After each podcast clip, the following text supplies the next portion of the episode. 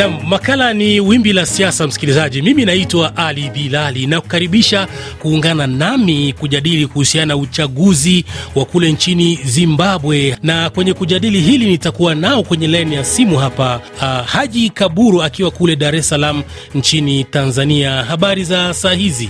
Salama bwana Ali, na nimkaribishe dada Laila Ndela, karibu katika mjadala wetu wa leo. Asante sana. Nam, swali langu la kwanza tuangazie hapa uchaguzi wa kule nchini Zimbabwe, unauzungumziaje dada Laila? Uh, unajua tukamba, tukaangalia huko nyuma Zimbabwe imekuwa na matatizo mengi sana. Tukaangalia mambo ya demokrasia, tukaangalia tulikuwa na rais uh, Robert Mugabe aliyefariki, lakini uh, wakati huo ba, baadaye tukakuwa na Emerson Mnangagwa anajulikana kama Mamba uh, kwa wakati wa 2017 ambapo aliingia kwa mambo ya kisiasa vizuri sana alipupi, al, al, al, akapewa kiti cha kuwa rais. Vitu za Zimbabwe hazikuwa zinaendelea vizuri, watu wanauawa, watu wana wanakamatwa kabisa, au watu wanafanya mambo ya kusupport Uh, Triple C ambayo um, Nelson Chamisa ndiye ako katika kwa hii chama cha Triple C, yani chama cha upinzani. Ehe. Kwa mtazamo wako wewe, ikiwa ni raia wa kutoka kule nchini Zimbabwe, ukiangalia, unafikiri kwa nini Rais Emerson Mnangagwa ameshindwa kubadilisha mfumo wa siasa kule nchini Zimbabwe? Uh, yeye kabisa sana sana anasema yeye na chama chake cha ZANU PF ndio wako na uwezo wa kulinda nchi ya Zimbabwe vizuri sana, kwa sababu wanaona kama Nelson Chamisa akipewa kiti cha kuwa rais, hiyo nchi ya Zimbabwe itakuwa imepelekwa kwa nchi za za Western, za, za Western Europe. Sasa yeye ndio anasema sisi watu wa ZANU PF, Emerson Mnangagwa akiongea, ndio pekee tuko na uwezo wa kupeleka nchi ya Zimbabwe mbali. Uh, Haji Kaburu, nafikiri umempata dada Leila?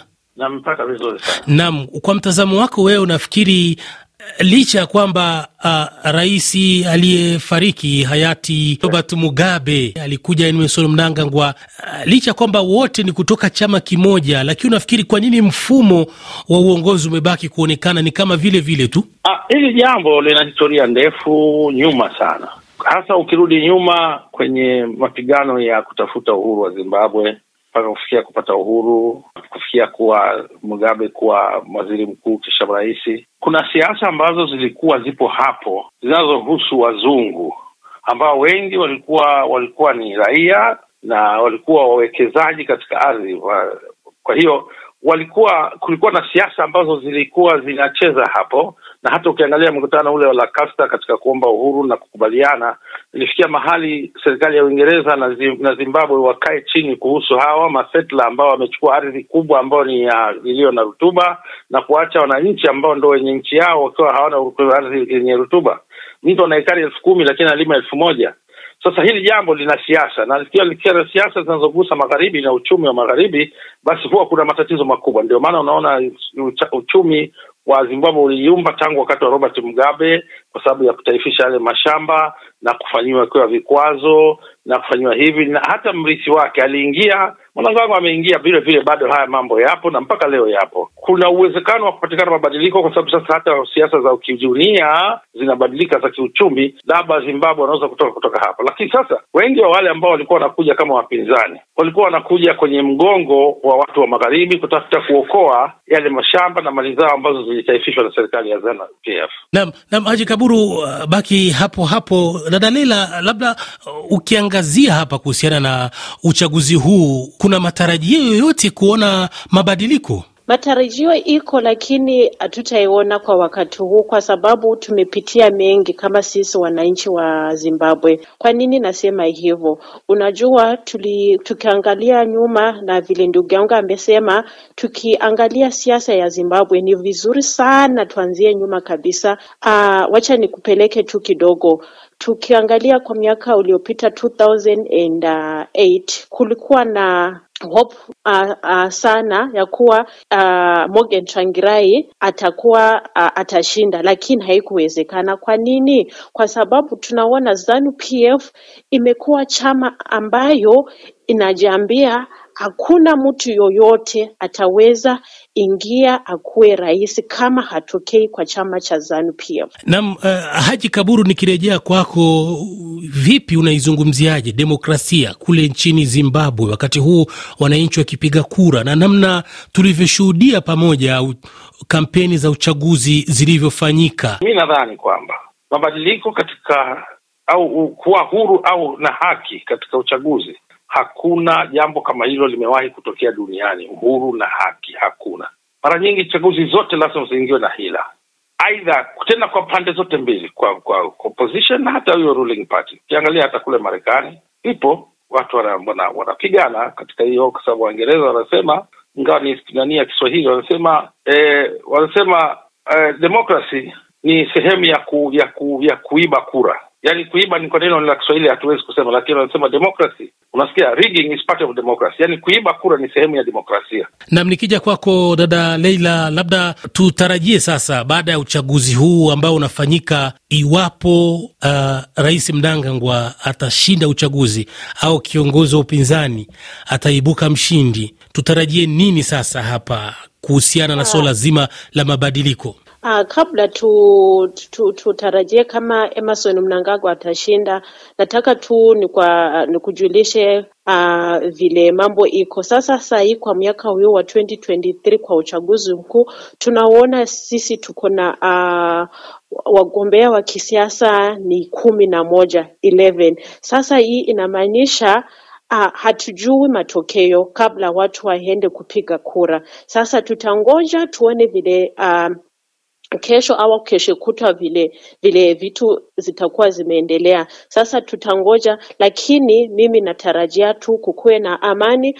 Aa, watu wanaenda kupiga kura, wapige kura vizuri na, na kusikuwe na kupigana kwa watu na kusikuwe na kukamata kwa watu pia. Ndio sasa tutangoja tuone vile matokeo itakuwa.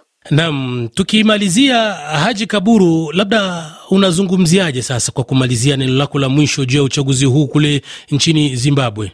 Mimi naomba tu wananchi wa Zimbabwe ambao mostly ni watu ambao wamekuwa ndugu zetu wengi katika viongozi ambao wame wamespring kutoka kune, kwenye uraia kuja kwenye kuwa viongozi kwa kupitia nchi hii ya Tanzania walikaa hapa, tukawalea, tukawapa kila kitu na tukawapa fasiliti zote, wakaenda wakapigana kule, wameweza kushinda. Ni kuangalia kwamba maslahi siku zote huwa ni ya taifa, na taifa ni nani? Ni hawa wananchi ambao hawana political interest yoyote zaidi ya kuona nchi yao iko peaceful, na serikali inatengeneza miundombinu ya wao kufanya biashara zao na shughuli zao zingine kwa urahisi na wepesi.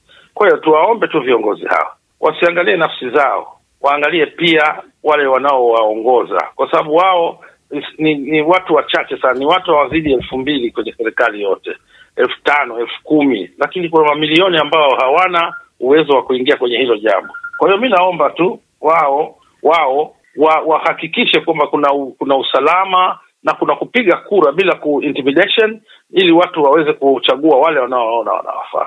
Nam ni kushukuru sana kwa maneno machache sana. Dada Leila, unazungumziaje sasa? Uh, nakubaliana na ndugu yangu. Kitu kimoja tunayoambia uh, tukiangalia uh, ambapo nchi za Afrika zinaenda kupiga kura watu wanaua, uh, watu wana business zao zinaanguka chini. Kuna kuanga na na, na, na, na vitu mbaya sana zinafanyika, na sasa mimi naombea nchi yangu ya Zimbabwe kukuwe na amani uh, ambapo watu wataenda kupiga kura na matokeo tuweze kukubali vile itatokea na tuendelee mbele tukiomba Mungu atusaidie. Ni kushukuru sana dada Li Leila, ambapo nikumbushe wasikilizaji kwamba wewe ni raia wa Zimbabwe lakini umepiga kambi nchini Kenya, si ndio? Asante sana. Ndio namna. Nimshukuru sana mchambuzi wetu wa masuala ya siasa za kimataifa Haji Kaburu akiwa kule Dar es Salaam, Tanzania. Nam, nakushukuru na mimi pia Bwana Ali, karibu sana Karibu sana.